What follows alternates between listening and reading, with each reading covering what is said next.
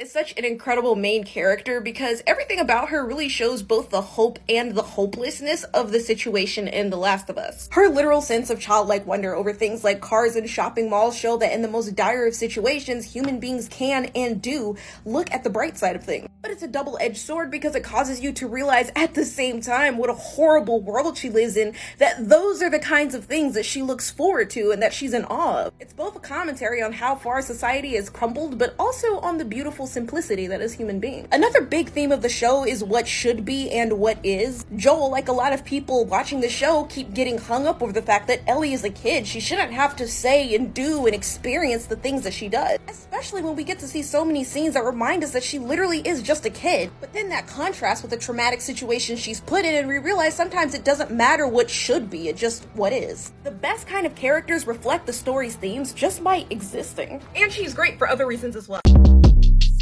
Short Cast Club